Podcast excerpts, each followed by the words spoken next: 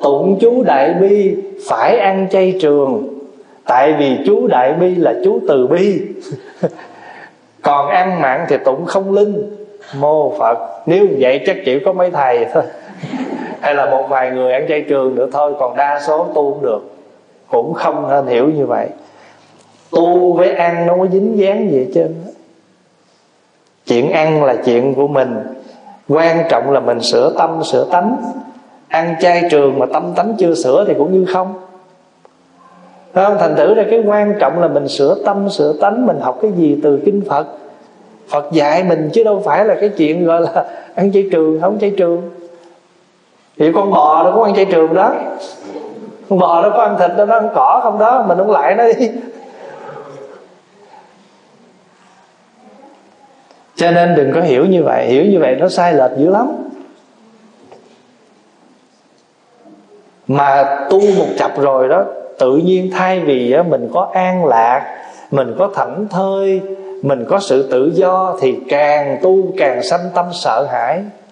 Sợ cái gì? Sợ bị phật quở, sợ bị phật phạt, sợ cô đơn, sợ nhà lộn xộn, đủ thứ sợ can. Mình tụng kinh để phát, để mà làm cho mình hết cái sợ hãi khổ đau. Mà càng tụng càng sợ thì thôi tu để làm gì? Mà con người mình rất là nhiều sợ mà người ta người ta nắm cái chủ yếu mình sợ cho nên ta hù ta dọa nè. Còn nếu như mà mình nhìn với cái cặp mắt là đây là một dạng ma đó, nó dẫn mình đừng tụng nữa, đừng tu nữa. Nó biết mình sợ cô đơn cho nó tụng không? Tụng cô đơn nghe, sợ cô đơn khỏi tụng. Mà khỏi tụng thì khỏi tu, mà khỏi tu thì ma nó có dân. Mình tu thì ma nó thiếu dân. Cho nên đừng có nghe câu này. Có nhiều người nói là tụng chú đại bi á, tụng tới cái chỗ đó phải thêm tên mình vô. Còn không tụng cái tới chỗ đó không thêm tên mình vô, phật không biết mình là ai. Những cái hình thức, những cái hiểu như vậy sai lắm. Mà khổ nổi nè, phật tử á mình muốn biết chính xác chuyện gì, mình phải hỏi những cái vị xuất gia ta tu, ta bảo đảm, ta có học. Xuất gia mà các vị xuất gia phải có bổn phận học nha. Xuất gia mà không không chịu học mà tới hồi phật tử hỏi mà trả lời cũng rất bớt nữa. Cho nên là không có thể nào hiểu được là tụng chú đại bi thì càng trở nên cô độc. Đừng hiểu như vậy rồi, bây giờ câu thứ hai. Con biết thầy rất busy. Con chỉ hỏi thầy một câu thôi. Con rất tin vào bồ tát quan âm. Vậy hàng ngày con không niệm nam mô a di đà phật, mà con thường niệm nam mô đại từ đại bi, quán thế âm bồ tát được không thầy? Tại vì người ta thường nói niệm phật chứ không có nói niệm bồ tát cái câu này thì thấy thương nè. Tại vì đa số ai người ta cũng nói niệm phật đi, niệm phật đi. Chứ đâu ta ai, đâu có ai nói niệm bồ tát đi, niệm bồ tát đi. Mà cái vị phật tử này thì thích đức bồ tát quan âm, cho nên niệm đức bồ tát quan âm không? Mà bây giờ, mình niệm vậy có trật với câu mình thường nói không? Thưa, tại vì mình hiểu chữ, mình hiểu một chữ, một cái chữ nào mình hiểu đó thôi. Chữ nào nghĩa đó mình hiểu vậy đó cái chữ niệm phật á, pháp hòa thường nói hoài đó. Chữ niệm có nghĩa là nhớ nghĩ. Thường nhớ nghĩ tới phật. Mà cái chữ phật là một danh từ chung. Cho dù mình cảm niệm đức bồ tát nào, mình niệm bồ tát đó cũng được hết. Không nhất thiết phải là niệm phật a di đà. Bất cứ một vị phật, một vị bồ tát nào mà mình có cái cái nhân duyên với vị đó mình thường niệm vị đó, đều được hết. Đó là Pháp Hòa nói theo cái danh, theo cái hiểu thông thường, người ta thường nói chữ niệm Phật. Nam mô Di Đà Phật, Nam mô Di Đà Phật, Nam mô Di Đà Phật. Nam mô Quán Nam Bồ Tát, Nam mô Quán Nam Bồ Tát. Niệm liên tục liên tục, vậy là kêu niệm Phật đó. Cái đó mới chỉ là một nghĩa của chữ niệm Phật thôi. Bây giờ cái nghĩa sâu sắc hơn nè. Niệm Phật là niệm sao? Không phải chỉ cái miệng niệm Nam mô với Đạo Phật hay là niệm Nam mô Quan Âm Bồ Tát, mà chữ niệm phật ở trường hợp sâu sắc này là luôn luôn nhớ nghĩ đức hạnh của phật để học theo những cái hạnh phật, cái đó mới chân thật nghĩa của chữ niệm phật. Ví dụ đức quan âm là hạnh gì? Hạnh từ bi, hạnh nhẫn nhục thì mình nếu niệm quan âm là phải, mình phải niệm cái hạnh đức của ngài là từ bi nhẫn nhục. Cho nên thí dụ như hôm nay á, mình mình đi ra chợ, mình bị một cái người đó người ta hiểu lầm, người ta kéo mình vô góc ta mắng mình một hơi. Cái mình cũng nổi sung thiên, mình lên mình mình mình mắng xả người ta ở giữa chợ. Rồi hai bên gây gỗ với nhau. Còn nếu như mình đã rằng, thôi, chị này chắc chị hiểu lầm. Thôi chị bây giờ chị đang hiểu lầm em chị nói chị giận nói la lối mà bây giờ em nói nữa là có chuyện thôi. Hôm nào chị bớt giận rồi mình sẽ bàn. Tức là mình làm sao mình lắng. Lúc đó đâu có niệm quan âm bồ tát đâu. Nhưng mà có niệm không? Có niệm tại mình học cái nhẫn nhục của quan âm. Cho nên cái chữ niệm á, người ta hiểu lầm một cái nghĩa đơn giản là lâm râm niệm cái tên của vị Phật Bồ Tát kêu là niệm Phật. Cái nghĩa đó được nhưng mà nó còn mới có cơ bản thôi mà thưa đại chúng bên bên Ấn Độ, ngày xưa người ta đâu có niệm vậy. Người ta đâu có đâu có ngồi, ta niệm cả ngày. Nam mô Di Đà Phật vậy đâu. Ta niệm những đức hạnh của Phật. Phật là đấng ứng cúng. Phật là đấng chánh biến tri.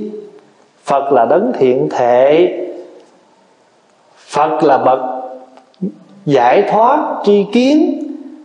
Phật là Như Lai, là Thế Tôn, Ta niệm những cái hạnh đức của Phật. Thì bây giờ mình cũng vậy. Mình hãy niệm cái hạnh đức của Phật Để chi? Để chúng ta ứng dụng thật sự trong cuộc sống hàng ngày. Như vậy gọi là niệm Phật. Cũng giống như nghĩa của chữ thờ Phật hay nhiều người mình hiểu đơn giản là thỉnh tượng Phật về đến bàn thờ mỗi ngày thắp nhang, mỗi tuần thứ bảy đi mua bông, mua trái về đến bàn thờ kêu thờ Phật. Được, không sao hết á. Nhưng mà cái nghĩa đó, nó cơ bản thôi. Còn cái nghĩa sâu sắc của chữ thờ Phật nè.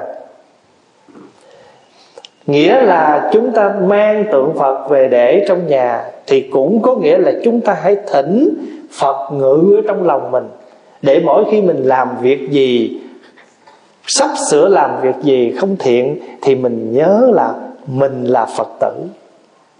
Thì tự nhiên nhớ mình là phật tử thì mình giảm thiểu đi cái hành động, gây cho người khác đau khổ. Mình sẽ giảm thiểu đi lời nói, gây cho người khác đau khổ. Như vậy mới gọi là thờ phật. Cũng giống như quý vị đeo chuỗi nè. Có nhiều người ta nghĩ đeo chuỗi để bình an, cho nên ta kiếm chuỗi ta đeo. Mà đâu phải chuỗi thường đâu chuỗi gỗ, chuỗi trầm, chuỗi ngọc, chuỗi gì, đủ thứ hết. Nhưng mà người ta đeo đó là để trang sức thôi. Ta đeo cho nó đẹp, fashion mốt nhưng mà người phật tử mà đeo chuỗi mà hiểu rõ cái nghĩa, cái ý nghĩa đeo chuỗi đó, sâu sắc rồi họ đeo mà vô quá ngại. Nè, đeo vô tay này nghe. Thì vừa đưa cái tay lên chỉ cái bà kia, bà coi chừng tôi nghe nha trời chuỗi ở mô phật cái miệng mình vừa giơ tay nó bà coi chừng tôi nghe một bạc tay thôi là răng nú lẫn lộn nha. Thì mình nhớ mình đưa cái tay này lên trời đất ơi tay mà đeo chuỗi mà chỉ chỏ nói cái lời độc địa như vậy. Thụt lại liền. Thay vì nãy mới vừa đưa về cái ờ à, mồ phật. Hiểu được cái ý nghĩa đeo chuỗi ta đeo chuỗi là cho nên vừa rồi mà kể đây chúng nghe một câu chuyện đó có một em nhỏ đạo chúa, ba mẹ mới gửi lên chùa học một cái khóa hè. Thì pháp hòa có biết đứa nào chúa, đứa nào phật đâu. Thì tới giờ mình tặng quà, mình tặng hết. Thì pháp hòa phát mỗi đứa sâu chuỗi hết mà pháp hòa dặn mấy đứa nó con đeo cái sâu chuỗi này để khi nào con sắp làm việc xấu, con dơ lên. Sắp làm xấu thì con nhớ cái sâu chuỗi này dắt con làm việc tốt pháp hòa đâu có biểu nó niệm phật gì đâu, mà biểu nhớ vậy thôi.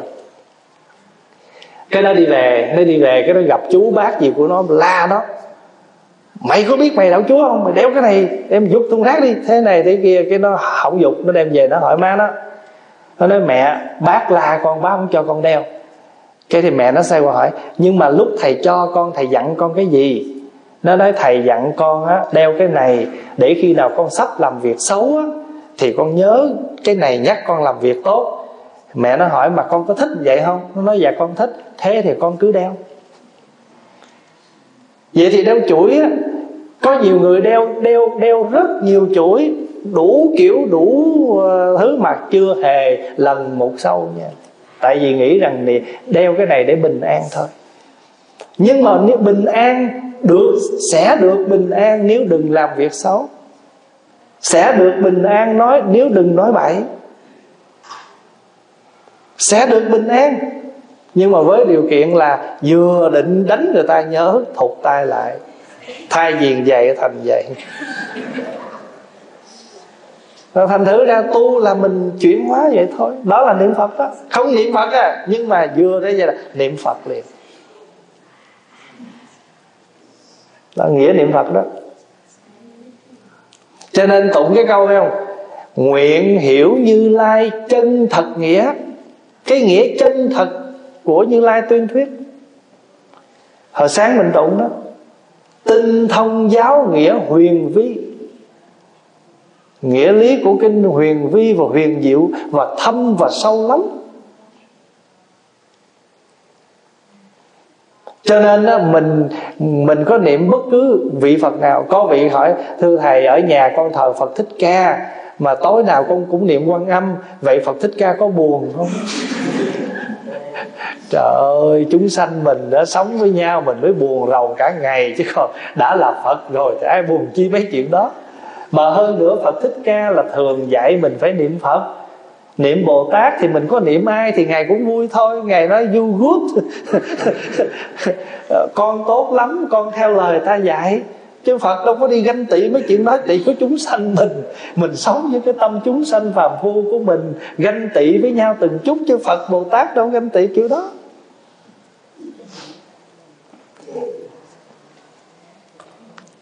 Cho nên cái câu hỏi này được, bởi vì sao? Bởi vì đây là cái tấm tấm rất thật, tấm lòng thật.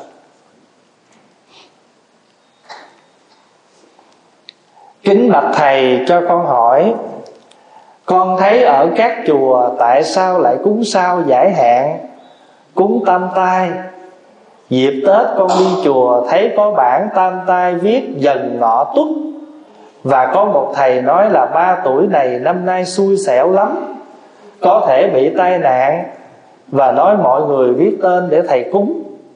Con thấy ờ, đức phật không có dạy như thế, giống mê tín, mâu thuẫn quá. Mỗi năm người ta hay đi cúng sao, giải hạn. Thưa đại chúng, có một cái ý à, ta gọi là tam tai, quý vị hiểu chữ tam tai à một chu kỳ là 12 năm thì người ta quan niệm rằng cứ 12 năm thì 9 năm mình an lành thì có 3 năm xui. Ba năm liên tiếp liên tiếp xui mà thường thường á ba cái tuổi nó đi chùm với nhau nó đi theo tam hạp. Quý vị biết tam hạp không? Tam hạp là dần ngọ tuất hợi mẹo mùi thân tý thìn tỵ dậu sửu. Đây gọi, gọi là tam hạp. Còn tứ hành xung á là dần thân tỵ hợi tý ngọ mẹo dậu, thình tức sửu mùi. Bốn cái tuổi này đi chung kêu tứ hành xung.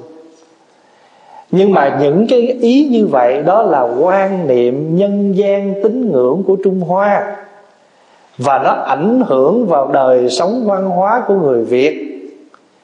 Mà dù là người việt hay người hoa, thì những cái tín ngưỡng này, nó nằm trong tín ngưỡng nhân gian, chứ không liên quan gì đến phật giáo hết phật giáo không hề dạy vấn đề xui xẻo, cử kiên. Kỵ tuổi này, tuổi kia, gì hết, không có cái đó. Mà đức phật dạy như thế nào? Ngày nào, tháng nào, giờ nào, năm nào, nói tốt, nghĩ tốt, làm tốt là ngày, tháng, năm, giờ tốt nếu năm đó, ngày đó, tháng đó, giờ đó, nói xấu, làm xấu, nghĩ xấu, thì ngày đó là năm xấu, ngày xấu. Thế thôi. Như vậy thì xấu tốt là tùy cái tâm của mình. Thí dụ hôm nay, mùng mà mùng ba, mùng bảy gì đó, mà mình đi vô trong casino mình đánh nó thua nó trời ơi, sáng đi chơi mà quên coi ngày. Nhằm ngày tam nương bởi sạch bách. Nhưng mà rồi bữa khác đâu phải ngày tam nương đâu đâu phải mùng ba cũng không phải mùng bảy, không phải ngày tam nương, mình đi chơi nó cũng thua như thường vậy. Rồi bây giờ cho dù mình lật lịch, mình coi trong lịch để là hôm nay, mà cũng không có cuốn lịch nào để là hôm nay được đánh bài hết á.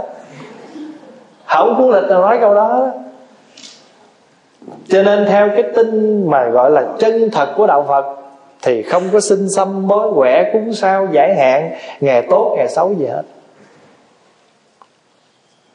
Nhưng mà trong phật giáo là có một nghi thức, hình thức cúng cầu an, cầu nguyện bằng cách là thắp đèn, tụng kinh để giúp hướng dẫn mình sống tốt. Rồi ông thầy bói ông thọc câu nha. Ông nói, năm nay xui lắm nha, tam tai nè nhưng mà nếu mà ăn chay mà làm phước mà cho nhiều đó, thì sẽ hết. Cái mình nghe mình cũng ăn chay. Đi chùa làm phước nhưng mà thật sự mục đích làm phước đi chùa ăn chay là bởi bởi vì sao? Bởi vì mình sợ xui. Như vậy thì cái hành động đó tốt, nhưng mà nó tốt ở cái mặt là cho mình và sợ xui, mà cái gốc xuất phát của việc làm tốt đó từ cái vô minh. Vô minh là mình không hiểu đạo lý vì không hiểu đạo lý cho nên mình mới đi tin những cái đó rồi mình làm. Cũng là một cái, đó là một cái ý tốt là hướng dẫn, chỉ dẫn cho người ta làm tốt, nhưng mà nó chưa rốt ráo. Con người vì sợ mà làm chứ không có ai bình thường mà tự phát tâm hết đó bởi vậy cho nên là vì sợ quá cho nên đem phật một dĩa trái cây đâu chừng bốn trái táo. Thơm thảo thêm chùm nho nảy chuối. Nhưng mà cầu nguyện hết nửa cây nhang vậy thì phật cái tu để thành phật rồi ngồi để chờ mấy nảy chuối của mình, mấy trái táo của mình mà nói rõ ràng hơn là ăn hối lộ. Mình đến với phật có sự đổi chát. Phật ơi, con xui quá, Giờ bữa nay con cúng Phật nảy chuối, Phật phù hộ cho con. Mà nếu như mà mà mà may mắn nha, Mà mình cầu nguyện xong cái nó hên, cái nó trúng nghe, Mình đồn ra liền á. Phật chùa Trúc Lâm linh lắm. Mà nếu mà Phật chùa Trúc Lâm mà linh là mấy thầy trên chùa cũng khỏe ru luôn, Tại vì ăn trái cây quanh năm. Phật linh quá, mình đem mình cúng, mình trả lễ cho Phật. Trả lễ Phật là mấy thầy được hưởng. Mà phật nào mà không linh là mấy thầy chùa đó đói. Ta không linh là không cúng. Như vậy thì mình đến với phật có cái gì? Có cái đổi chát quyền lợi. Phật phù hộ con con cúng. Phật không phù hộ con con không cúng. Trật lắm rồi phật nhà bỏ nghe vàng điện ngọc. Vợ đẹp, con ngoan, bỏ hết để làm một cái việc là tu tập để thành tựu được những cái đạo lý sáng ngời truyền đạt cho mình. Chứ Phật đâu phải bỏ cung vàng điện ngọc cả đời của ngài để mà đi chờ mấy mấy cái trái cây, mấy cái miếng bánh của mình. Nhưng mà nếu mình có dân cúng cho ngài là chỉ tỏ một chút lòng thành kính thành kính của mình. Chứ còn không cúng cũng chẳng sao. Đừng có nghĩ rằng tới Phật phải có cái gì đó. Mình đến bằng một tấm lòng cũng được. Cho nên quý vị thấy có cây nhang thắp sẵn trên bàn thờ, quý vị cứ tới lễ phật đi, không cần phải thắp nhang đâu. Không phải mỗi người cây nhang phật mới chứng đâu. Mà nếu mà thắp nhiều quá, khói đó, phật nhăn nhăn, phật nhìn không kỹ rồi. Phụ hộ kịp nữa.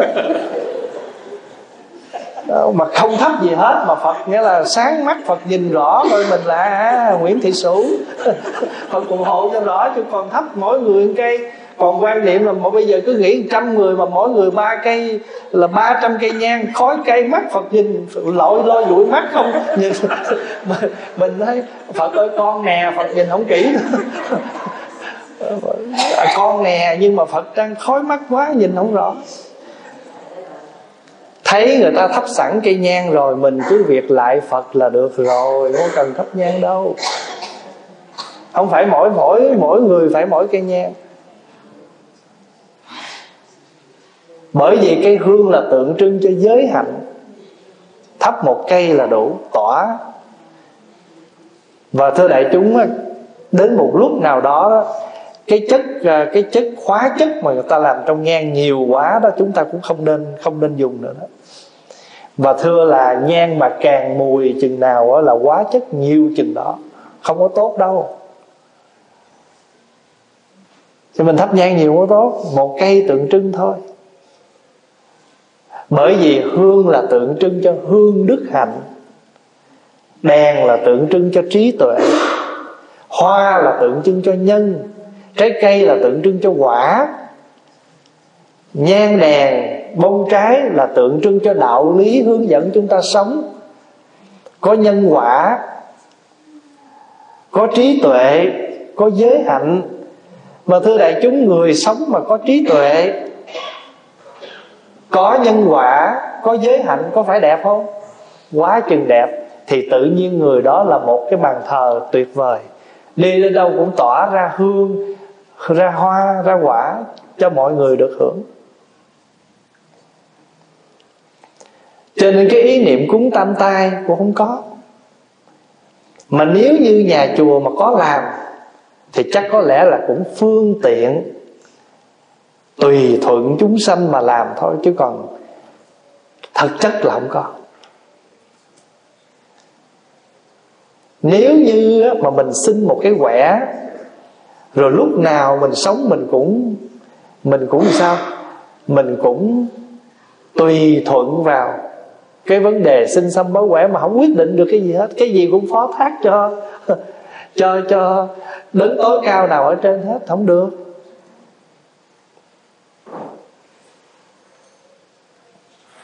Tổ quy sơn nó đừng để ai quyết định đời mình.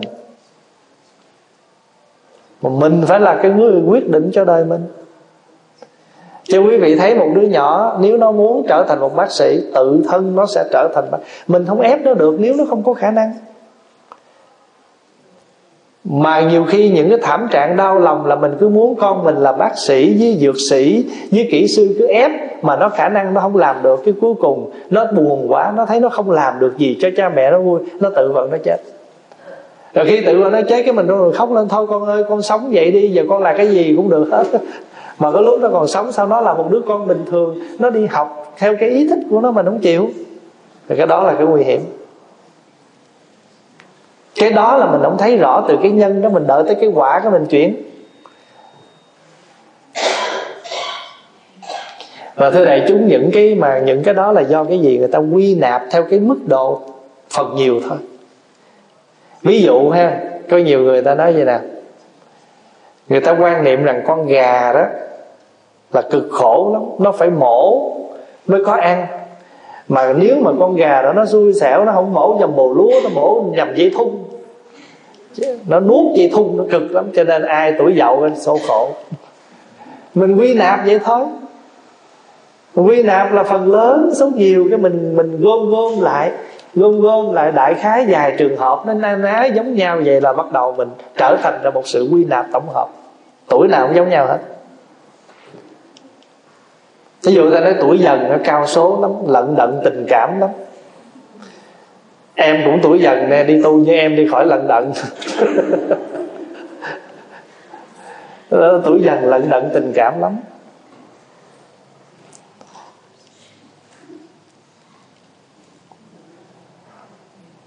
Vậy là quý vị rõ ha, cho nên sau này mình có thấy ai làm những cái điều đó, mình biết đây không phải là của phật giáo. Mà nếu các chùa có làm là chẳng qua là tùy thuận thế gian thôi. Chứ còn phật giáo không có. Nhớ, chỉ cần tâm nghĩ tốt, lời nói tốt, hành động tốt, ngày đó nhất định là ngày tốt. Bây giờ hôm nay, thí dụ nha, hôm nay là rằm lễ phật đản nha, theo quan niệm là tốt chứ gì? Thử bây giờ ra đường, chửi người ta coi người ta chửi lại không? Đừng có lựa ngày chửi người nữa. Đây hôm nay rằm mà chửi nó chắc nó đến thinh tới đây cho mình chửi à. Không. Nói thời thế gian là không có dễ đâu em. Cứ mình cứ nghĩ là ngày thế, bây giờ lựa là ngày rằm là ngày tốt đi, là thử làm việc xấu đi rồi biết. Phải không? Thành không có chuyện đó đâu. Cho nên hồi xưa đó, có cái chùa này mấy vị tới hỏi tuổi thầy viện chủ, hỏi tuổi pháp hòa bấm bấm, cái nói, trời đất ơi, sao mà thầy cất chùa mà thầy xây hướng này? Hỏi thầy viện chủ hỏi, tại sao không xây được? Nó xây cái hướng này là hai thầy làm làm không được chuyện lớn đâu. Cái thầy viện chủ thế nói, trời phật ơi, tôi cất chùa cho phật ở chứ tôi đâu có ở. Tôi ở ké. Tôi với ông thầy không ở ké, không thấy hai phòng có, không có chút xíu hơn sao đây phật cũng ở chính. Tôi cất cho phật ở mình lỡ ghé ké phật thôi. Rồi có một vị, cái ngày khởi công xây cái chùa này là quý vị biết không? Ngày 31 tháng 10 lễ gì? Halloween. Có vị mới tới mới nói, trời ơi, hết lửa, hết ngày lựa ngày cô hồn.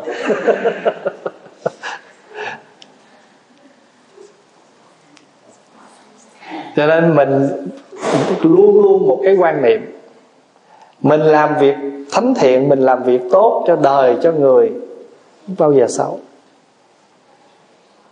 Ngài cứ nhớ vậy trong kinh phật nói nói tốt, nghĩ tốt, làm tốt, ngày, tháng, năm, giờ đó tốt. Ngược lại, nói xấu, nghĩ xấu, làm xấu, ngày đó, giờ đó, tháng đó, năm đó là ngày giờ xấu.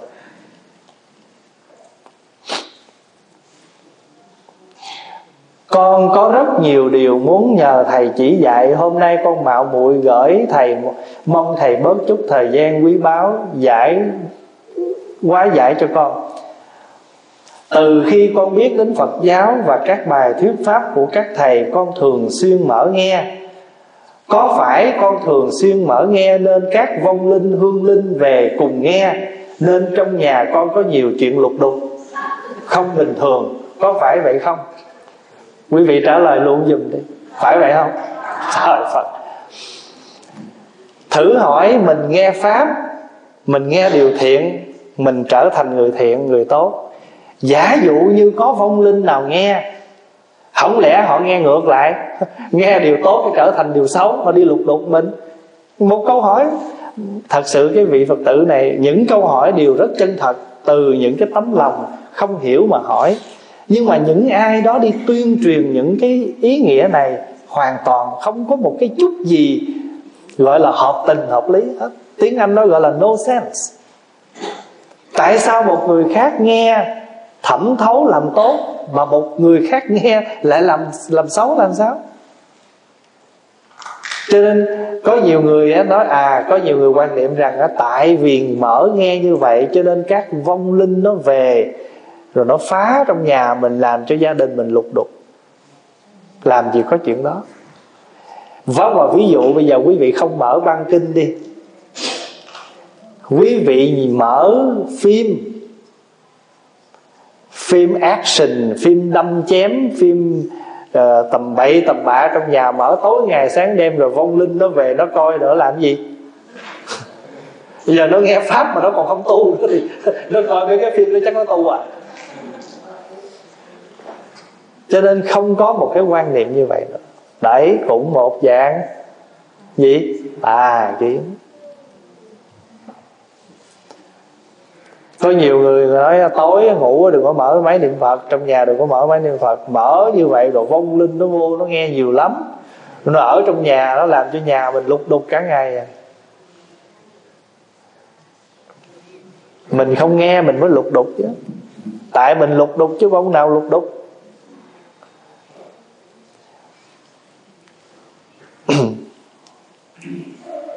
rồi mình trả lời một câu hỏi nữa là mình nghĩ trong kinh địa tạng nói, người cõi âm chỉ nhận được một phần công đức, còn lại sáu phần là do người cõi dương hưởng. Và các thầy cũng thường dạy phật tử rằng khi khi hồi hướng nên nhớ đến pháp giới chúng sanh oan gia trái chủ. Nếu vậy, khi con hồi hướng công đức phước báo nhiều nơi như vậy con có vô tình làm cho phần phước báo tức là một phần của th- của người thân của con bị chia bớt không? Quý vị hiểu câu hỏi không? Tức là trong kinh nói bảy phần công đức khi mình làm được.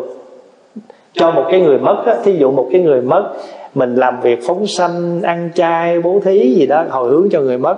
Mà bảy phần công đức người chết hưởng có một phần thôi. Còn sáu phần còn lại là của người còn sống thì câu hỏi là bây giờ gia, người thân của con hưởng có một phần à mà đã vậy rồi mình còn đem phổ nguyện pháp giới chúng sanh nữa vậy vậy người thân của con có bị chia hết phần còn lại không? Đã hưởng con phần mà còn bị chia nữa. Câu hỏi vậy đó. Cũng có lý không? Đem cho cái bánh rồi còn bắt chia 10 người ăn nữa. Thưa đại chúng tại vì mình hiểu cái chữ phước ở đây á, là nó có limit nó có hình, có tướng. Cho nên nó mới bị hạn hẹp trong khuôn khổ. Còn cái phước mà ở đây muốn nói là cái phước từ tâm. Cái phước từ tâm là cái phước vì vô cùng, vô cực. Mà mình làm việc gì mà biết nghĩ tới mọi người, thì cái đó nó mới nó mới gọi là vô cùng. Pháp Hòa ví dụ vậy nè. Một ngọn đèn mình thắp lên đây. Ở dưới đây quý vị có một ngàn cây đuốc hoặc cây đèn, Quý vị đến mồi, lửa từ cái cây đèn chánh này. Có vì tại quý vị mồi lửa, một ngàn cây mà cái đèn chánh này nó bị lu mờ cái lửa không? Không. Cũng như thế. Phước của mình hồi hướng là mình hồi hướng bằng cái tâm lực. Cũng giống như một ngọn đèn. Không bao giờ mà do một ngàn cái đèn khác tới mồi ngọn đèn này cũng không thay đổi. Ở đây nó nói tới cái chỗ một đây đó. Cái một đây là tượng trưng cho gì? Một sự nhất tâm. Nếu mà sự nhất tâm của mình mà có rồi đó, thì không việc gì mà không thành chỉ sợ chúng ta làm mà không nghĩ tới tha nhân thôi. Phong là ví dụ á. Mình à, mình à, đi chợ mình nấu ăn. Mình nấu khách mình nói hôm nay á, có một người khách tới. Nhưng mà không bao giờ mình nấu ăn mà đủ cho một người khách ăn. Đa số nói mặc dù một người khách vì đãi một người khách nhưng mà mình cũng sẽ nấu làm sao? Đủ cho cả nhà. Và tùy theo cái số lượng, hai, ba trăm người, mà ngày đó có một người khách nhưng mà mình cũng nấu cho hai, ba trăm người ăn. Vậy thì đâu phải là nghe tiếng chữ một đó là chỉ có một đâu. Nhưng mà có một đó là biểu tượng, nếu chúng ta có một tấm lòng, thì tấm lòng đó sẽ trang rãi được hết. Không có gì trở ngại hết cho nên đừng có lo là người thân của mình hưởng có một phần mà còn bị chia. Nếu cái tâm rộng rãi của chúng ta mà chia đều ra, hay là cái tâm rộng rãi của chúng ta trùm khắp, thì nó không bị hạn hẹp. Bởi vì cái tâm của chúng ta nó không có hình tướng, mà chính nó không có hình tướng cho nên nó là sao? Nó trùm khắp, không có bị hạn hẹp.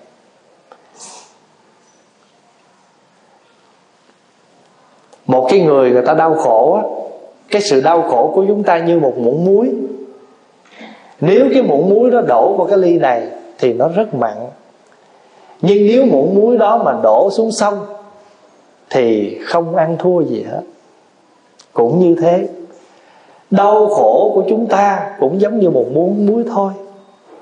Nước trong chung hay là nước ở trong đại lòng sông đó là lòng của chúng ta nếu chúng ta cảm nhận nó hẹp hòi, thì nó sẽ là một khối đau khổ. Còn nếu chúng ta cảm nhận nó rộng rãi, thì tự nhiên chúng ta nhẹ đi đau khổ. Phong vào ví dụ, thí dụ bây giờ cái người đó không còn thương mình nữa. Người đó nói với mình là hết duyên với mình, hết thương mình rồi. Nhưng nếu chúng ta ôm khối đau khổ đó, thì chúng ta mặn lắm, tại vì mình chỉ thấy người đó phải là của mình thôi nhưng mà nếu chúng ta rộng rang chút nữa, chúng ta nói thôi, mình với người đó duyên đã hết, và hôm nay người đó tiếp tục duyên với người khác. Bây giờ nếu người đó không còn thương mình nữa mà người đó thương người khác thì cũng tốt thôi. Chỉ cần mình nghĩ nó nhẹ nhàng, tất cả sự có một sự hội hội hợp và sự chia ly đều là duyên hết. Đủ duyên thì có mặt, cũng đủ duyên chúng ta chia tay rồi bây giờ thí dụ như bây giờ cái người đó họ sống với mình họ làm khổ mình mỗi ngày. Bữa nay họ không còn làm khổ mình nữa, mình cũng khổ luôn nữa đó. Tôi ước gì ở với tôi cũng được, mình chỉ cần làm khổ tôi thôi. Nhưng mà lúc còn ở chung thì than rên dữ lắm nó trời ơi, không biết chừng nào tôi mới được dứt. Mà tới hồi người ta dứt thì khóc. Sao mình không nghĩ? Hết nghiệp. Thay vì mình nghĩ đây là sự đổ nghiệp chờ tôi tu chắc tôi bị đổ nghiệp. Sao giờ vợ không thương, chồng không thương, không, nhờ mình tu cho nên nghiệp hết. Còn nếu mà nghĩ nợ này không, mình trả dứt rồi, giờ bắt đầu lấn qua nợ khác, người khác tiếp tục trả giùm mình. Hay là mình nói rộng hơn, nếu như mình là người đang chịu khổ, thôi, nếu mình không chịu cái cảnh này thì chắc cũng sẽ có người khác chịu, thôi, để mình chịu còn hơn người khác chịu. Cũng muốn muối thôi, mà ăn thua, mình để xuống sông hay mình để ở trong nước. Vừa rồi pháp hòa có ờ, đi mỹ à, giảng xong thì có một vị phật tử mời về hộ niệm cho người ba ban bệnh nặng sắp mất. Thì à, pháp hòa về lại đây hai ngày sau thì ông cụ mất. Thì sáng nay pháp hòa mới gửi cái thư chia buồn thì trong cái mail mà viết mình mất một người thân mình đau lắm buồn lắm. Nhưng người thân đó vẫn còn đây với mình mà mình chịu không nổi là vì cái sự đau đớn, bệnh tật đã làm họ khổ và mình cũng khổ theo. Tuy họ chết, nhưng mà cái sự đau đớn đó không còn hành hạ họ nữa. Và nếu mình nhìn rộng ra, mình nhìn rộng ra, người đó không còn hạn hẹp ở một cái thân tứ đại hữu hạn này nữa. Mà bây giờ người đó đang sống rất rộng ở trong các con, các cháu. Có một hôm, Pháp Hòa nói điều này với một cái đám tang của một cái người Mỹ. Thì xong đám tang thì cái người nhà đã chạy tới, cảm ơn thầy đã cho tôi một cái nhìn rộng và tôi thấy rằng người thân của tôi đang sống mãnh liệt trong tất cả các con, các cháu, chứ không phải chỉ hạn hẹp ở một thân xác của người đó nữa. Cũng giống như bây giờ nè mình không có ông bà nội bà ngoại, nhưng mà ông bà nội bà ngoại có trong người mình. Dòng máu của nội ngoại đang ở trong ba. Rồi ba truyền xuống cho mình. Rồi mai mốt mình có con, mình truyền xuống cho con. Bây giờ ông bà mình sống dài ra, không bị hạn hẹp trong một cái thân, một cái tướng nữa. Thấy rộng như vậy, tự nhiên cái tâm mình nhẹ ra. Thí dụ hôm nào quý vị mất tiền đi mình mất thì mình không có của mình xài, nhưng mà chắc chắn sẽ có người lượm được cho nên mình mới mất. Thôi thì ai lượm được thì người ta có, người ta xài. Mình mất thì người khác có sai nghĩ vậy cái tự nhiên tâm mình sao? Nhẹ ra. Hồi cuối cùng Pháp Hòa kể lại câu chuyện của một ông Gandhi. Ông bước lên chiếc xe lửa. Vô tình ông làm rớt chiếc dép. Tới xe lửa rồi, Ông lột chiếc dép còn dính trong chân Ông dục trở lại cái chỗ hồi nãy. Người ta mới nói, ông làm gì kỳ vậy? Ông mới nói, bây giờ tôi rớt chiếc dép ở khúc đó. Ai lượm được chiếc dép cũng không mang được, Bởi vì có một chiếc hà. Mà tôi giữ chiếc tôi cũng đâu có mang được. Thôi tôi lột đây, tôi dục lại đó luôn, lỡ ai có lượm lượm hai chiếc, ta có nguyên cặp ta mang. Quý vị thấy cái hình ảnh đó không? Cho nên đa số vừa rớt chiếc dép Trời ơi, tiếc quá, chiếc đó 300 500 Mà bây giờ 300 500 thì cũng còn một chiếc, Làm được cái gì? Thôi, dục lại đó luôn. Mà cái đó là chuyện rất thực tế Chứ không có gì xa vời mà chúng ta làm được. Nó thật là như vậy. Cho dù cái đôi giày mình 500 đô, Nhưng mà nếu mình có giữ một chiếc Thì cũng chẳng làm được gì. Nếu ai đó lượm được cả hai chiếc Thì người ta xài được cả hai. Cho nên nhiều khi Cái cái mình mất chưa hẳn đã mất mà ai đó được thì người ta được trọn vẹn. Cho nên mình đâu có mất. Ví dụ như bây giờ quý vị nấu cơm cho đại chúng ăn ngày chủ nhật á, người ta ăn hết, nhưng mà còn không? Còn còn gì? Còn cái phước. Cho nên có gì đâu mất. Giống như quý vị xúc một muỗng đất, từ cái lõm này, đắp qua lõm này, mất cái lõm này mà bù lõm khác cho nên ở đời, nếu chúng ta có cái nhìn nó thoáng như vậy, tự nhiên tâm hồn chúng ta sao? Nó thảnh thơi, nó nhẹ nhàng. Và cuộc sống của chúng ta, nó vui hay buồn, chẳng qua một cái thôi, đó là cái nhìn. Nếu chúng ta có cái nhìn rộng, cuộc đời mình nhẹ mà chúng ta có cái nhìn hẹp, thì tự nhiên khổ đau. Khác nhau ở một cái nhìn, đời vui hay khổ, tâm mình sáng soi.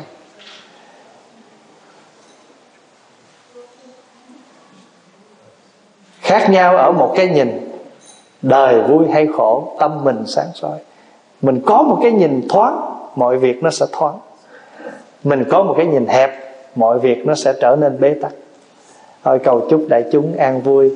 À, và nhớ là là phật tử thì chúng ta thường xuyên nghe pháp để chúng ta học hỏi được những điều chúng ta chưa biết khai mở tâm tư của mình và làm cho cuộc sống của mình trở nên vui hơn, thảnh thơi hơn. Dù cuộc đời này rất nhiều cái nó nó ập, nó tấp vào trong người mình, nhưng mà chúng ta có cái nhìn và có cái nhận biết, cho nên nó không làm gì chúng ta được.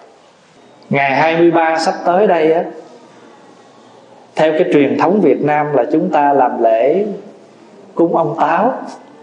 Và chúng ta thường gọi là đưa ông táo về trời và đây là một cái phong tục của người Việt cũng như là của người Trung Quốc, người Hoa.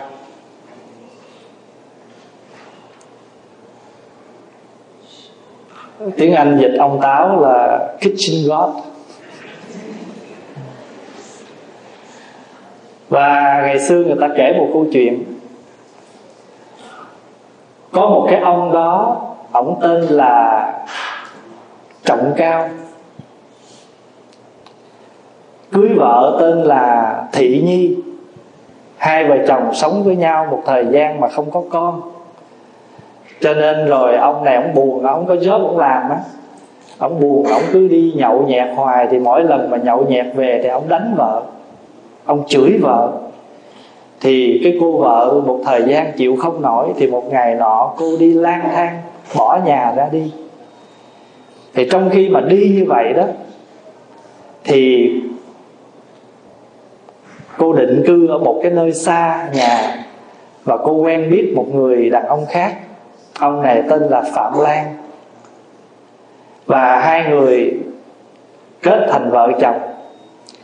Thì cái ông chồng trước đó, tức là ông à, trọng cao đó, vì hối hận cho cái việc là mình đánh vợ, chửi vợ, để cho vợ phải bỏ nhà ra đi, cho nên ông buồn, ông mới lang thang, ông đi kiếm vợ kiếm hoài, không có ra mà tiền thì hết, rồi cuối cùng không còn tiền thì phải đi ăn xin. Thì một ngày nọ, ăn xin tới cái nhà của người vợ trước. Và cô vợ bước ra nhìn thấy ông, người thì rách rưới, mặt mày thì tèm lem. Nhưng mà biết đó là chồng mình, cho nên cũng mời vô rồi cho ăn uống. Trong khi dọn cơm ăn như vậy á, thì ông chồng phạm lan ông chồng sao đi về tới. Bà sợ quá, sợ chồng hiểu lầm. Mới đẩy ông chồng trước, đi vô trong cái bồ lúa nứt. Không về tối hôm đó, không phải là bồ lúa mà cái bụi rơm nứt. Thì tối hôm đó, ông chồng đốt cái đống rơm đó để dọn dẹp sau đó. Thì bà vợ thấy ông kia núp ở trong kia mà bị đốt như vậy đó, nhảy vô đó để mà cứu thì ông chồng đứng ở ngoài này thấy vợ mình nhảy vô đó cứu vậy thì cũng muốn cứu vợ mình. Cho nên nhảy vô cứu rồi cuối cùng ba người chết cháy ở trong cái đám lửa đó. Thượng đế ngọc hoàng thấy tội, ba người chung thủy tình cảm với nhau. Cho nên cho ba người làm ba ông thần. Một ông thì làm thần đất, giữ đất đai một ông á, thì làm thần nhà, giữ nhà, giữ cửa. Còn bà vợ thị nhi á, thì làm gì biết không? Làm thần bếp, đi chợ, đi búa. Giờ bà thần đó có trong nhà mình đó. Thì cái câu chuyện đó là câu chuyện để người ta nói lên đó. cái, thường thường ta nói là có tích mới dịch nên tuồng. Hơn mình làm gì thì phải có sự tích. Nhưng mà ở đây á cái câu chuyện nó thật hư mình không có biết. Nhưng mà mình biết rằng ông bà mình ngày xưa đã bày ra cái ý nghĩa thờ ông táo. Mặc dù á ờ, có nghĩa mình nói là cái này là mê tín, nhưng mà thật sự đây là một cái tín ngưỡng của dân gian. Nó mang cái ý nghĩa, nếu mà mình thấy cái đó truyền thống nhiều đời, mình có thể khai triển để chúng ta học hỏi từ cái ý nghĩa thờ ông táo. Mình không có thờ của ông sao, không có bắt buộc là phải có bàn thờ ông táo. Và thậm chí quý vị không đưa ông táo cũng không sao. Có đưa cũng được, không đưa ông cũng về. Mà mà đưa phải, cũng phải rước. Thì cái chữ đưa đây là gì? Ông táo là gì? Bởi vì chúng ta quan niệm ông táo là một vị thần ở trong nhà của mình ông coi ngó việc nhà cửa ẩm uống của mình. Đặc biệt là quý vị thấy, chúng ta thường nói ăn ở, phải không? Nhà thì mình ở và mỗi ngày chúng ta ăn. Như thế thì người việt chúng ta đã dùng cái từ là ăn ở làm sao cho coi được. Cái câu đó nó sâu sắc lắm nó không có nghĩa là ở nhà cao cửa rộng. Nó không có nghĩa là ăn ngon mặc đẹp. Mà chúng ta ăn ngon thì chúng ta phải xử sự với nhau cho đẹp. Thì ông táo là cái người coi sự ăn ở của mình. Coi cái đạo đức của mình để ghi chép rồi tấu trình. Cho nên đâu mỗi năm, chúng ta tiễn, có nghĩa là chúng ta đưa cái cũ. Rồi chúng ta chuẩn bị đón cái mới thường thường việt nam mình á, cả năm không lao cửa sổ. Đợi tết mới lao mà quý vị để ý, có nhiều khi pháp hòa khổ nghe lắm. Quanh năm thôi, mình chia việc cho mình làm đi, không? Cứ đợi cuối năm làm. À một lần nhưng mà làm từ trên xuống dưới, làm ngày này qua ngày kia. Nhưng mà nhưng mà nó có cái không khí mà thấy nhộn nhịp. Thì chúng ta phải quan niệm là đưa ông táo rồi đưa ông táo đi rồi. Và mình phải cúng nha. Cúng chi biết không? Để ông lên ông nói tốt. Này giống hơi lộ. Lên ông nói tốt. Rồi trong cái mâm cúng đó, đó chúng ta bày chè xôi bánh mứt gì cũng được. Nhưng mà trong đó mình có cúng con cá chép. Mà đúng luật là mình phải đi mua ba con cá chép. Cúng xong rồi đem ra sông thả gọi là phóng sanh tạo phước có người thì quan niệm là thả cái chép để ông táo cởi cái chép về trển. Nhưng mà cái chữ cá ở đây là gì? Bởi vì con cá mà đặc biệt là phải là cá chép, bởi vì con cá chép, nó có khả năng nó vượt tất cả những cái khó khăn để nó đến được cái gì? Cái vũ môn quan. Hôm nào mình sẽ nói chuyện cá chép trong con cá chép đó, nó ngậm một hạt ngọc để nó vượt tất cả những chướng ngại để nó đến được cái chỗ gọi là cá hóa long. Khi nó đến được vũ môn quan là nó hóa long. Cũng như thế, trong cuộc sống hàng ngày, ba thế hệ, cha mẹ, ông bà, cha mẹ, con cái phải cùng nhau mỗi người ai cũng có một hạt ngọc, tức là một cái bầu tâm quyết để vượt mọi khó khăn, để hóa những cái khó khăn thành ra những cái gì? Sự học hỏi là đến đó là chúng ta hóa long ý của câu, cái câu đó muốn nói là để chúng ta vượt cái khó khăn đến cái chỗ an vui. Quý vị thấy con cá là nó mềm mỏng, nó lướt được hết cho nên ở nhà chùa mới khắc cái mỏ bằng con hình con cá. Khắc hình con cá trên cái mỏ là tượng trưng cho người tu của chúng ta. Phải uyển chuyển, mềm mại, có thể lách lướt tất cả mọi khó khăn bằng sự tỉnh giác của mình. Vì cá ngủ không có nhắm mắt. Con cá không có nhắm mắt.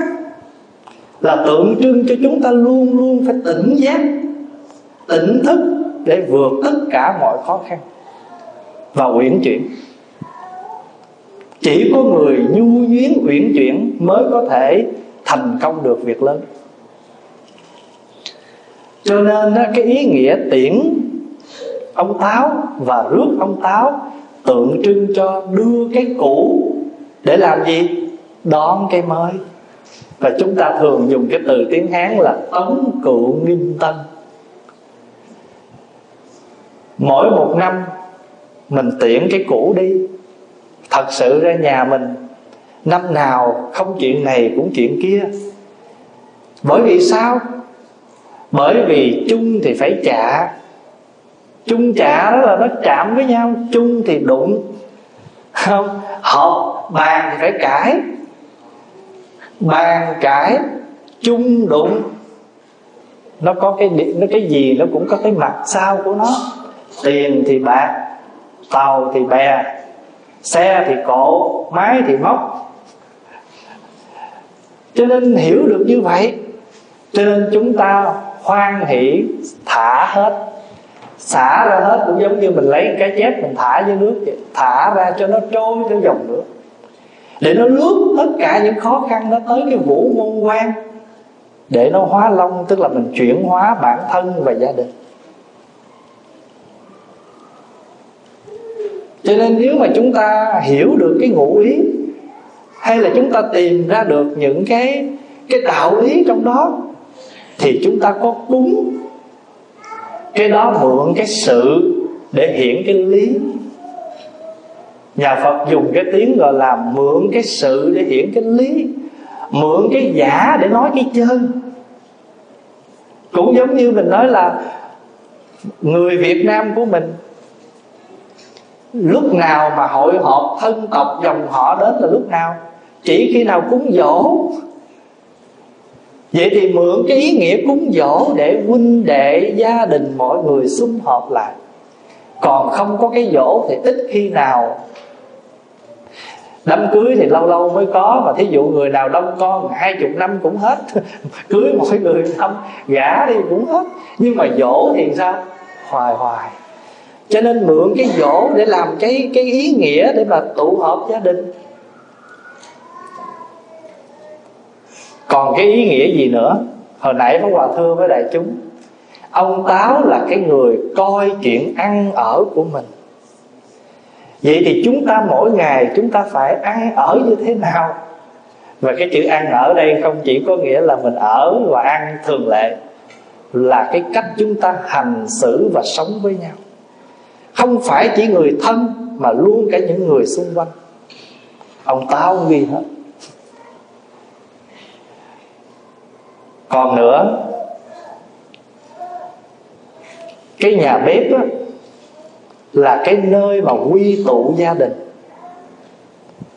Quý vị để ý ngay ở trong chùa phật tử mà lên thắp nhang lại phật cho dù chùa nào mà có 10 cái bàn thờ Phật tử đó, bỏ thì giờ ra lại 10 bàn, Mỗi bàn ba lại.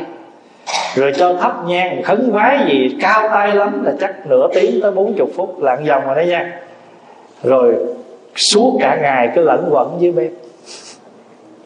Rồi ở nhà của mình, Nếu hôm nào mình mà nghỉ làm mà không đi làm của mình ở dưới bếp mấy lần.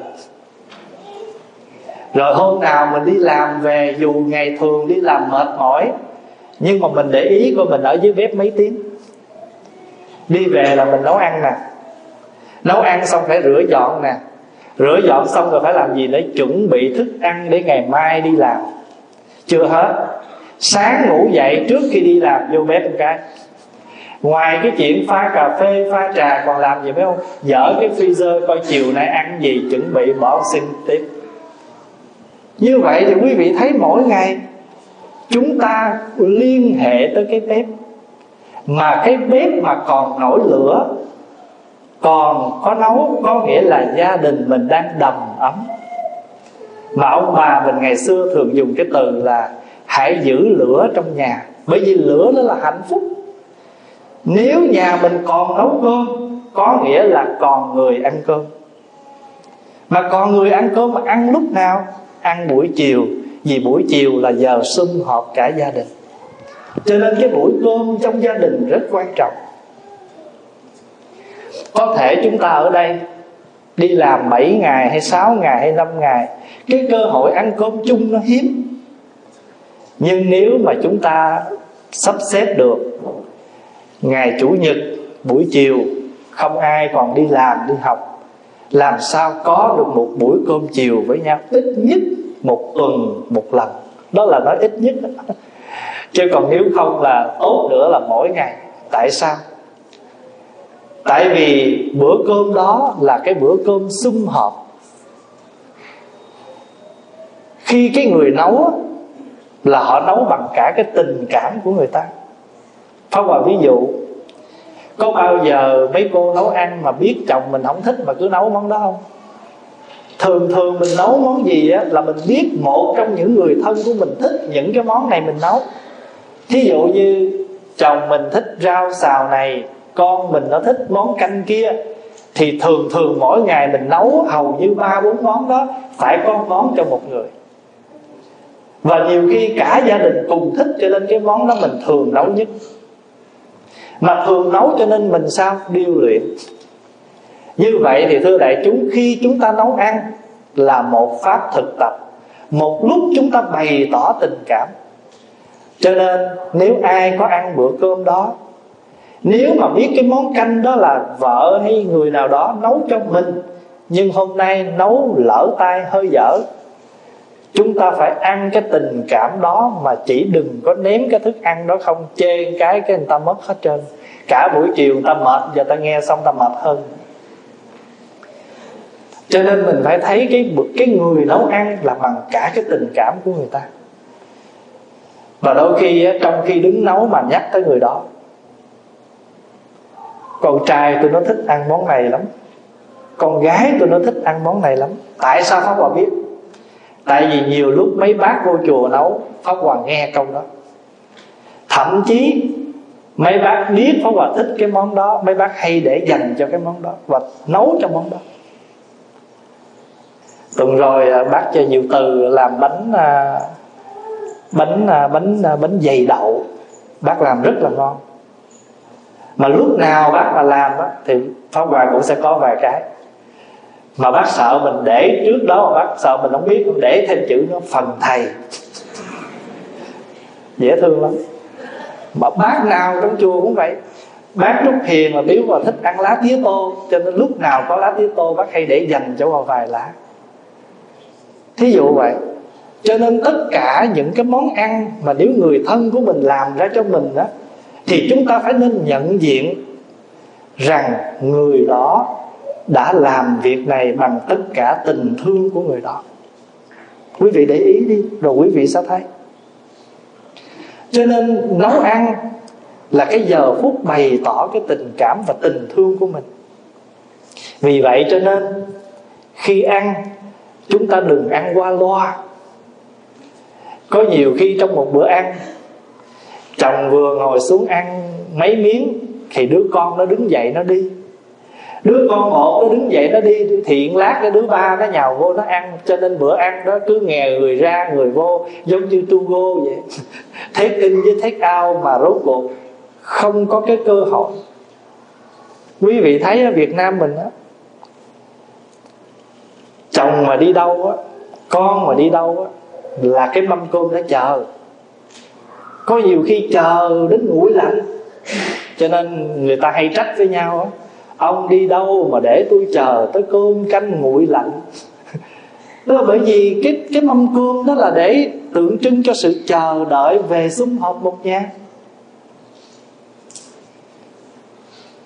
Cho nên giữ lửa hạnh phúc bằng một bữa cơm trong gia đình. Rồi bây giờ ở cái xứ này á, cái chuyện đi làm ai cũng đi làm. Và đi làm 8 tiếng giống nhau, mà mệt mỏi thì cũng giống nhau. Cho nên về nhà chúng ta cũng cùng sớ chia công việc. Vợ nấu, chồng lặt rau. Dọn dẹp. Con cái chuẩn bị một bàn ăn. Ăn xong rồi cùng nhau rửa dọn ngay ở trong chùa cũng vậy. Bữa ăn á, là đại chúng phải đầy đủ. Rồi mới bắt đầu ăn cơm. Khi ăn xong rồi á người nào ăn rồi cũng không đứng dậy trước phải chờ. Tại sao? Tại vì rất có thể chút xíu nữa đây sẽ có những thông báo. Công việc ở trong chùa. Mình đi rồi lát làm sao mình nghe sự thông báo đó cho nên, ở đây mỗi lần mà Pháp Hòa muốn thông báo gì với các Phật tử mà thân tính gọi là thường lui tới trong chùa làm công quả, Pháp Hòa chờ giờ ăn. Giờ ăn mọi người đủ hết rồi, nhiều lúc ông muốn nói gì cái ngó lại cái con bác vô lấy canh rồi bác kia mới ngồi xuống, cái bác kia đứng dậy đi lấy rau. Cho nên mỗi lần Pháp Hòa muốn thông báo gì, Pháp Hòa phải ngó trước, ngó sau, chờ đủ hết mọi người rồi rồi nhiều khi mình thấy là bây giờ có một hai người đã rời khỏi cái bàn cái phải dùng tới cái microphone. Để làm sao mọi người đều nghe được cái thông báo đó. Ở trong chùa cũng như một cái gia đình mà gia đình tâm linh mà gia đình này gia đình lớn.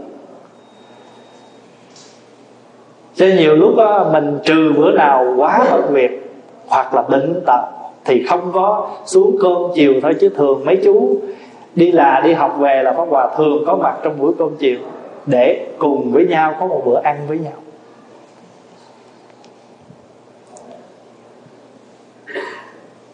Ở đây, quý bác, quý cô, mỗi khi nấu ăn là luôn luôn nhớ tới à sư cô này không ăn cái này, ăn cái kia là luôn luôn chừa hết và nấu theo cái khẩu vị của cái vị đó cho nên khi mình thấy như vậy, mình biết như vậy là mình phải trân trọng. Tại vì những vị đó đã đến với mình bằng tất cả tình thương. Người ta có quyền không khe, mình ăn được, ăn ấm được thôi. Nhưng người ta không làm như vậy. Người ta luôn luôn quan tâm tới cái khẩu vị của mình và nấu cho mình, thì chúng ta không nên phí. Và cái bữa ăn, nên ngồi lại ăn với nhau và ăn xong rồi cùng đứng dậy, đừng có người trước kẻ sau. Các em nhỏ có ăn cơm, đừng có cho nó cầm cái iphone theo. Đừng có mang cái ipad theo. Người lớn thì hãy tắt cái tivi cất cái tờ báo. Xong bữa cơm rồi, tờ báo cũng còn đó cho mình đọc. Tại vì nhiều khi mình ăn cơm gia đình mà mình nhìn tờ báo cho nên rồi lo đọc báo cái nuốt chữ, cho nên ăn cay không biết, lạc không hay, mặn không biết. Coi như ăn gọi là người người người, tiếng hán nó gọi là thực bất tri kỳ vị. Ăn mà không biết hương vị gì hết. Uổng lắm. Hôm trước Pháp Hòa có thưa với đại chúng là cái cách ăn của người Việt mình đó. Ăn toàn diện. Ăn toàn diện là ăn sao? Mắt ăn, mũi ăn tai ăn, miệng ăn. Thôi vào ví dụ nha, mình làm một cái dĩa rau hay là dĩa gỏi trưng bày cho đẹp, mắt nhìn hấp dẫn, mắt ăn. Xong rồi gấp cái miếng rau để vô miệng. Rau giòn, miệng nhai, tai nghe. Miệng ăn, tai ăn, mắt ăn, ngửi mũi mùi thơm. Cái đó gọi là ăn toàn diện rồi bây giờ ăn dân chủ nha. Dọn một bàn ra hết đó. Tùy ý, ai thích món gì, ăn món đó không nài ép, gọi là ăn dân chủ. Ăn gì nữa biết không? Ăn cộng đồng nha. Dọn một mâm cơm bốn người. Để cái đôi đũa công cộng ở đó. Ai cần thì gấp để vô chén của mình. Không có lấy đôi đũa của mình chấm mút vô trong cái thức ăn chung. Ăn cộng đồng, nhưng mà ăn khoa học. Ăn vệ sinh. Đó, quý vị thấy mâm cơm của người việt chưa? Một mâm cơm mà dọn ra là ăn toàn diện. Ăn toàn diện là đưa cái miếng gỏi vô, giòn giòn biết ngọt ngọt, chua chua, mặn mặn ăn một miếng kho, mặn, dịu, cay cay, thơm thơm, mắt, tai, mũi, miệng, ăn một lúc. Ăn toàn diện. Ăn dân chủ, ăn cộng đồng, ăn khoa học, mỗi người chén chấm. Và nếu như chỉ một chén thì phải lấy cái muỗng để vô chén của mình chứ không có nhúng đồ đó. Ăn lẩu thì phải có một cái đồ vớt riêng và cái muỗng riêng. Chứ không có ai mà đưa đôi đũa vô ăn xong trễ cái đôi đũa vô gấp rau. Đã vậy rồi còn gấp cho người này, gấp người kia nữa. Cái đó không có hộp vệ sinh. Ăn toàn diện ăn cộng đồng ăn dân chủ ăn khoa học ăn vệ sinh. Ăn khoa học là ăn sao? Hễ món chiên là phải lót lên xà lách. Tại vì chiên là nóng mà xà lách là mát nó quân bình. Một bữa ăn mà nhiều món khô phải có món canh để nó tươi nhuận trở lại. Nấu canh là bẹ xanh thì phải để miếng gừng tại vì âm một cái thì nó quá hàng mà nếu hàng của nó phát lạnh cho nên phải sắc miếng gừng để vô trong nồi canh à, canh gì? Canh cải bẹ xanh để cho cái nó quân bình cái âm dương trong cái nồi canh đó gọi là ăn khoa học như vậy thì quý vị thấy là cái bữa ăn nó quan trọng. Việt Nam mình thường nói, bữa ăn ờ, là miếng tồi tàn. Mất ăn một miếng lộn gan lên đầu, là ăn dở. Cho nên hồi xưa bà nhớ, ở trong luật sa di á, dạy như thế này. Một bữa ăn người ta nhìn mình ăn là người ta nhìn được cái tư cách sống của mình. Vì trong khi ăn nó biểu lộ cái bản tính của con người. Cho nên khi ăn là phải ăn từ tốn. Và người việt của mình ăn là phải thưa mời. Có nhiều khi mình nói sao khách sáo, nhưng mà thưa không phải. Nếu mà mình con mình còn nhỏ đó, nếu mà lỡ mà mình trước kia gia đình mình có thói quen là không có mời gì hết á vô ăn rồi thôi, lỡ rồi. Cái đó là ống cụ đi. Bây giờ chuẩn bị nghinh tân nè. Con cháu mình bây giờ nó còn nhỏ, nó lập tức dạy nó liền. Mỗi bữa ăn, nó chỉ cần mời chung cũng được. Mời ba, mời mẹ, cả nhà dùng cơm cũng được. Nếu mà không muốn mời từ trên xuống dưới. Nhưng mà phải cho nó mời. Tại vì như vậy để nó hiểu khi nó muốn ăn gì, nó phải mời. Ở đây mà mỗi lần mà ăn uống là pháp hòa dạy mấy chú có mời chưa? Nhiều khi ăn sáng đi học, nhưng mà có quý bác ngồi xung quanh, con mời quý bác ăn sáng. Tức là mình ăn mà mình phải ngó người xung quanh. Ông bà mình thường nói ăn coi nồi, ngồi coi hướng. Mà thường thường hồi xưa ăn cơm là ngồi có thứ lớp đó. Mẹ với em gái thường ngồi gần nồi cơm. Để chi để bới cơm. Ở trong chùa á, người nào lớn ngồi trên, người nào nhỏ ngồi dưới. Dù lớn tuổi đời, nhưng mà đi tu sao, tu muộn, cũng ngồi sau cái người trẻ tu trước. Bởi vì vô đạo rồi là tính tuổi đạo, chứ không tính tuổi đời. Ai tu trước, ngồi trước. Ngay cả ra tụng kinh cũng vậy. Quý vị nhìn cái thứ lớp ngồi là quý vị hiểu ai trên, ai dưới. Ai lớn, ai nhỏ.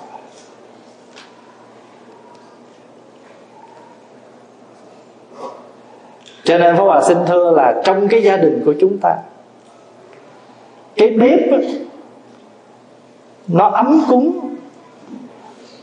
Con cái mà đi đâu về nhà mà nó thấy có mẹ ở nhà thôi là nó happy rồi nó vui rồi nó biết là nó không đói.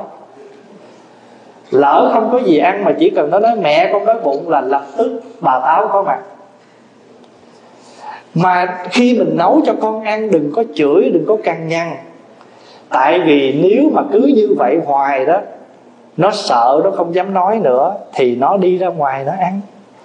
Mà nó ra ngoài nó ăn thì bắt đầu mình chửi mình nói phí của à, ăn là hao tiền. Mày biết ra ngoài bột ngọt nhiều lắm không? Mà nó nhà nó ăn không chịu nấu làm sao? Phải không? Cho nên á cái bếp mà còn nấu nướng trong gia đình thì mình biết gia đình đó còn đầm ấm và ông bà mình thường dùng cái từ là đừng để bếp nguội lạnh. Ăn tu go là lâu lâu lâu lâu bận việc mới mua thức ăn về ăn. Chứ còn thông thường là nấu nướng. Và nếu như mà quý vị nhìn cái sinh hoạt buổi chiều của gia đình đó, và quý vị để ý người ta làm thơ viết nhạc á, người ta nói lên những cái cảnh đầm ấm của gia đình, người ta nói sao? Khói lam chiều. Nhìn cái nhà nào mà có khói lên từ cái mái nhà đó, cái dàn bếp đó là biết gia đình đó đang sum họp. Quý vị đọc thơ văn, quý vị nghe nhạc, nói lên cái tầm mắm của cái gia đình đó là điều nói lên, xa xa kia có một mái nhà tranh, bếp lửa hồng đang lên và khói lam chiều đang lên gì đó, để nói lên cái đầm ấm của cái gia đình đó cho nên một nhà sum họp sớm trưa, gió chăn mát mặt, muối dưa chay lòng. Bốn bề gió mát mênh mông, triều dân hôm sớm mây lòng trước sau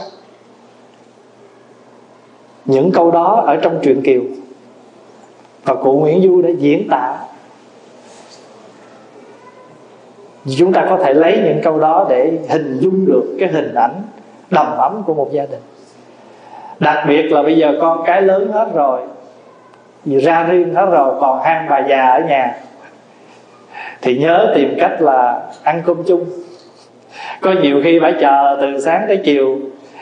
Bây giờ ông đi đâu mà tôi chờ cơm, phán trong câu, chờ làm gì? Trời ơi, thiệt. Hồi nãy chờ ở, mâm cơm nó lạnh mà nghe câu đó nó còn thêm chữ ngắt, nó lạnh ngắt. đâu phải chi mình nói à tôi xin lỗi tôi về trễ. Phải không? À, thì đâu có chuyện gì. Hay là nó ờ à, thôi lần sau tôi mà thấy tôi về trễ bạn trước hay là bạn lót dạ gì chút nói sao mà nghe cho nó hâm hâm lẫn chút. Đã không có cái microwave không rồi mà còn nói không nữa. Ăn lạnh ngắt. Cái đó kêu ăn lạnh bụng. Ăn vô lạnh bụng. Rồi hôm nay Pháp Hòa chia sẻ với đại chúng cái truyền thống của người Việt chúng ta cúng ông Táo và từ cái ý nghĩa đó, chúng ta tìm ra được một vài cái điểm gì để nhắc nhở chúng ta trong cuộc sống. Thứ nhất là chúng ta thấy rằng tiễn cũ để đón mới. Cái gì nó hư, nó dở, nó cũ của năm nay, chúng ta chuẩn bị tiễn đi. Và chúng ta chuẩn bị đón cái mới về. Đó là chúng ta biết sửa cái tật cũ chỉnh lại cái gì cho nó mới. Ngộ lắm nha. Tóc làm mới nha. Quần áo mới nha. Mà gặp nhau hỏi có gì mới không? Gặp nhau hỏi có gì lạ không? Vậy mà người mình cứ cũ xì. Cái tật của mình cũ xì là chưa được. Năm mới mặc đồ mới. Ngày mới cái gì cũng muốn mới xài đồ muốn mới muốn xịn không mà. Người mình, tật của mình không mới, không xịn. Không được. Nó không quân bình. Rồi thứ hai là gì? Ông táo đi về trên kia phúc trình cái cách ăn ở của mình. Thế thì chúng ta ở như thế nào, ăn như thế nào?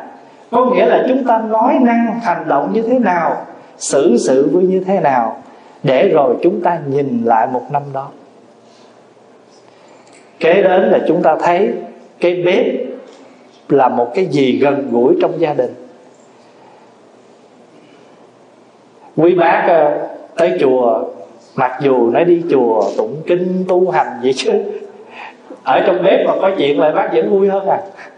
Có rau để lặt có việc để làm, mấy bác vẫn vui hơn không thành thử ra cái bếp mà nó yên thấm. Trên thuận dưới hòa thì cái chùa đó nó thịnh. Bởi vì cái đó nó đóng góp một phần cho cái hưng thịnh của ngôi chùa. Dĩ nhiên là nhờ quý thầy thuyết kinh, giảng pháp, tu tập. Nhưng mà sự ăn uống của đại chúng nó không, nó cũng không kém phần quan trọng. Đại chúng đề huề vui vẻ từ làm việc cho đến khi chúng ta dùng cơm với nhau. Trên dưới một lòng thì làm sao mà chúng ta không vượt được?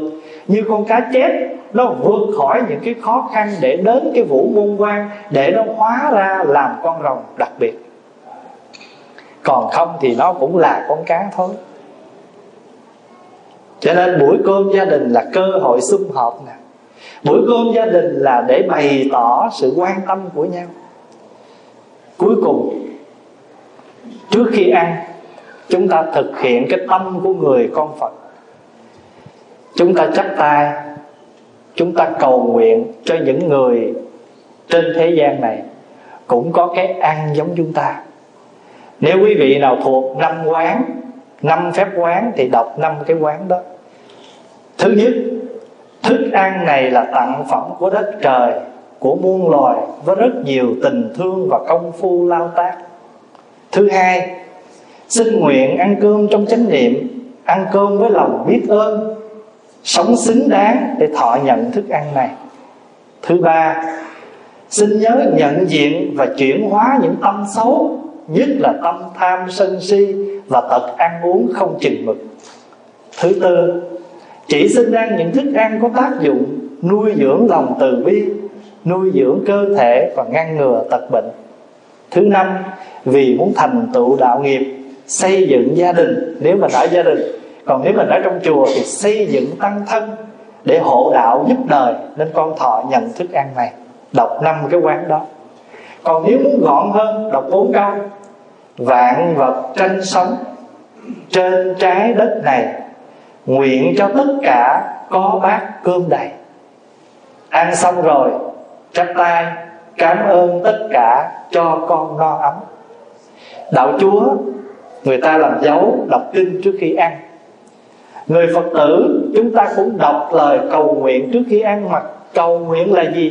Là gửi sự, gửi cái tình thương và sự mong ước tốt đẹp đến cho mọi loài, mọi người. Và bên cạnh đó, chúng ta nhớ ơn. Thấy không? Không ai trồng cà rốt, làm gì có cà rốt cho mình ăn. Không ai trồng rau, không ai làm đậu đành, làm gì có đậu hũ cho mình ăn cho nên nhìn của một bữa ăn, chúng ta thấy toàn là ân nghĩa trong đó. Rồi bây giờ có tất cả mà không ai nấu, thì làm gì có ăn? Thấy như vậy, thì cái tật khen chê chúng ta bắt đầu giảm, và chúng ta bắt đầu biết thưởng thức món ăn bằng cả cái tình thương của mình nhiều hơn là chúng ta khen chê. Quý vị nhìn tất cả văn hóa, không có văn hóa nào mà thiếu bữa ăn hết. Christmas lễ Giáng sinh người ta cũng tụ họp về gia đình để người ta ăn cơm chung với nhau. Ngày lễ uh, Family Day của Canada mình. Ngày lễ uh, Thanksgiving Day tất cả những ngày đó đều là những quy tụ bằng những bữa cơm họp mặt hết. Và trước khi dứt lời qua cái ý nghĩa cúng ông táo và chúng ta nhìn được những cái điểm đẹp học được những cái nét đẹp trong cái ngày lễ này và pháp hòa chú trọng đến cái bữa cơm gia đình, cái sự họp mặt của gia đình. Và đây là bài thơ pháp hòa làm khi cảm nhận một bữa ăn cơm với gia đình. Bữa cơm hạnh phúc gia đình, có cha, có mẹ, có mình cùng ăn. Khi ăn, chẳng có lăng xăng, mời thưa trên dưới, nói năng ôn hòa giờ cơm sum họp cả nhà, dù cơm đậm bạc, mặn mà, có nhau. Cảm tình bày tỏ trước sau, vợ nấu, chồng dọn, con lau bát thìa. Lòng từ xin nguyện sớm chia, tức là mình cầu nguyện đó, cho muôn loài cũng phân chia phước này. Cơm ngon, tình nghĩa đủ đầy nhờ cha nhờ mẹ nhờ thầy mà nên. Ơn này con nguyện chẳng quên sống đời thật đẹp dưới trên đáp đền.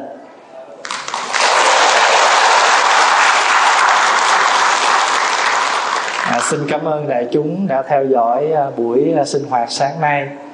Và sau khi chúng ta xả chân tất cả chúng ta cùng hướng lên và khoan khoan chỉ nói thôi.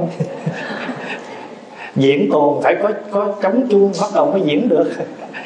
À, chút xíu đại chúng đứng lên và chúng ta cùng hướng về à, bàn thờ tổ tiên và đặc biệt những vị nào có cúng người thân hôm nay thì hãy cử một người đại diện quỳ phía trước. Và cái bàn thờ chính giữa thì quý bác nào à, còn khỏe quỳ ở giữa để thắp hương khấn tổ tiên.